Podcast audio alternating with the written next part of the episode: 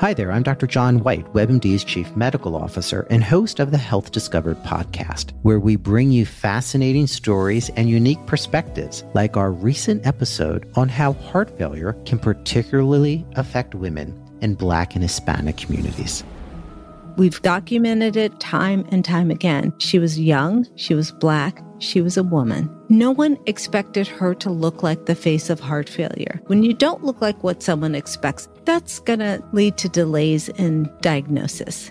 We all have to take this constellation of symptoms, treat it the same each and every time, whether it's a young person, a black person, a woman. If someone presents to me with my heart racing and feeling winded, I need to get an echocardiogram 100% of the time, regardless. Listen to Health Discovered on the iHeartRadio app or wherever you get your podcasts.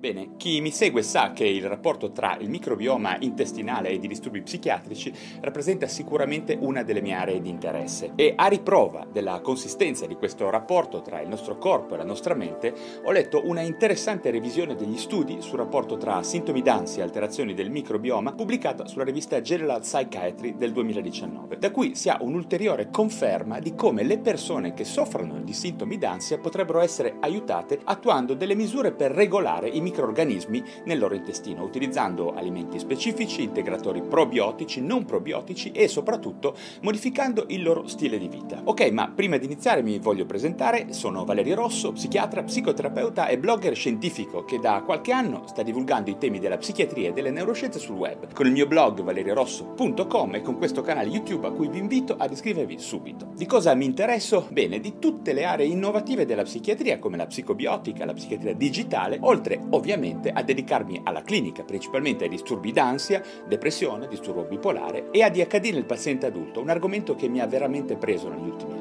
Ok, dopo questa breve presentazione iniziamo. Sappiamo ormai bene che i disturbi d'ansia sono molto diffusi nella popolazione, circa un terzo delle persone sviluppa sintomi d'ansia durante la vita. Recenti ricerche suggeriscono anche che i disturbi mentali, in particolare proprio l'ansia e la depressione, potrebbero avere come concausa di sviluppo proprio delle alterazioni del microbioma intestinale, spesso rilevabili mediante degli strumenti di analisi del microbioma che ormai sono alla portata di tutti. E se vi interessa sapere come accedere a questi strumenti, contattatemi pure nei commenti sotto. In ogni caso, sulla base di queste premesse, un team di ricercatori del Centro di Salute Mentale di Shanghai presso la Shanghai Yao Tong University School of Medicine ha deciso di indagare se ci fossero prove rilevanti e scientificamente rigorose a sostegno del miglioramento dei sintomi dell'ansia regolando il microbioma intestinale. E quindi hanno esaminato moltissimi studi selezionandone 21. 21 studi che avevano incluso un totale di 1503 persone. Dei 21 studi selezionati, 14 avevano scelto i probiotici farmacici come interventi per regolare il microbioma intestinale e sette hanno scelto metodi non integrativi, per così dire, come la regolazione della dieta giornaliera e il cambiamento dello stile di vita. La cosa molto interessante è che complessivamente 11 dei 21 studi hanno dimostrato che regolando il microbioma si otteneva un effetto positivo sui sintomi dell'ansia, il che significa che più della metà, ovvero il 52% degli studi, ha dimostrato l'efficacia di questo approccio innovativo. Dei 14 studi che avevano usato solamente i probiotici come intervento, più di un terzo li ha trovati efficaci nel ridurre i sintomi dell'ansia ansia, mentre 6 dei restanti 7 studi che avevano usato i non probiotici come intervento, ovvero il cambiamento dello stile di vita e di dieta, li hanno trovati efficaci per una percentuale dell'86%, quindi molto elevata. Di conseguenza sembra che il cambiamento della dieta e dello stile di vita sia molto più efficace delle integrazioni con probiotici da solo, anche se gli studiosi hanno poi osservato che gli integratori utilizzati contenevano solo uno o due ceppi di batteri e infatti ormai è noto che in assenza di dati sulla composizione del microbioma da regolare conviene sempre utilizzare degli integratori probiotici che contengono il più alto numero di ceppi batterici possibili, dato che il microbioma poi si regola in maniera autonoma selezionando i batteri di cui ha bisogno. In effetti il massimo del risultato sembra essere derivato dall'intervento integrato con probiotici insieme al cambiamento della dieta e dello stile di vita. Specifichiamo una cosa importante, cioè che per cambiamento dello stile di vita in generale si intende eliminazione di alcol, droghe ovviamente, attività fisica, aumento delle fibre vegetali, diminuzione di grassi animali, buon riposo e idratazione ottimale. Questo di cui vi parlo è uno studio osservato osservazionale e come tale non può stabilire chiaramente la causa del problema, ma ha solo indagato se ci sono miglioramenti agendo sulla composizione del microbioma. E questo in effetti sembra essere positivo, la risposta è affermativa. È importante anche sottolineare però che i ricercatori affermano che la qualità complessiva dei 21 studi inclusi nella loro ricerca è stata sicuramente elevata e devo dire che dopo averlo letto anche io posso affermare che questa cosa è realmente corretta. In ogni caso poi vi metto il link all'articolo sul mio blog dove eh, questa ricerca è spiegata in maniera ancora più approfondita e potrete utilizzare il mio blog come punto di partenza per approfondire l'argomento su cui come sapete ho anche scritto un piccolo libro che trovate su amazon.it e che devo dire con soddisfazione ha venduto davvero molto in quest'ultimo anno. Insomma, come dico da tanto tempo, lo studio del microbioma sarà di sicuro una grande risorsa per la psichiatria nel prossimo futuro e quindi proseguirò ad aggiornarvi a riguardo. Bene, grazie davvero dell'attenzione, se vi è piaciuto questo video datemi un like ed iscrivetevi subito a questo canale YouTube e andate anche a dare un'occhiata al mio blog valerirosso.com e al mio podcast Lo Psiconauta su iTunes e su Spotify. Grazie ancora di essere stati con me e alla prossima.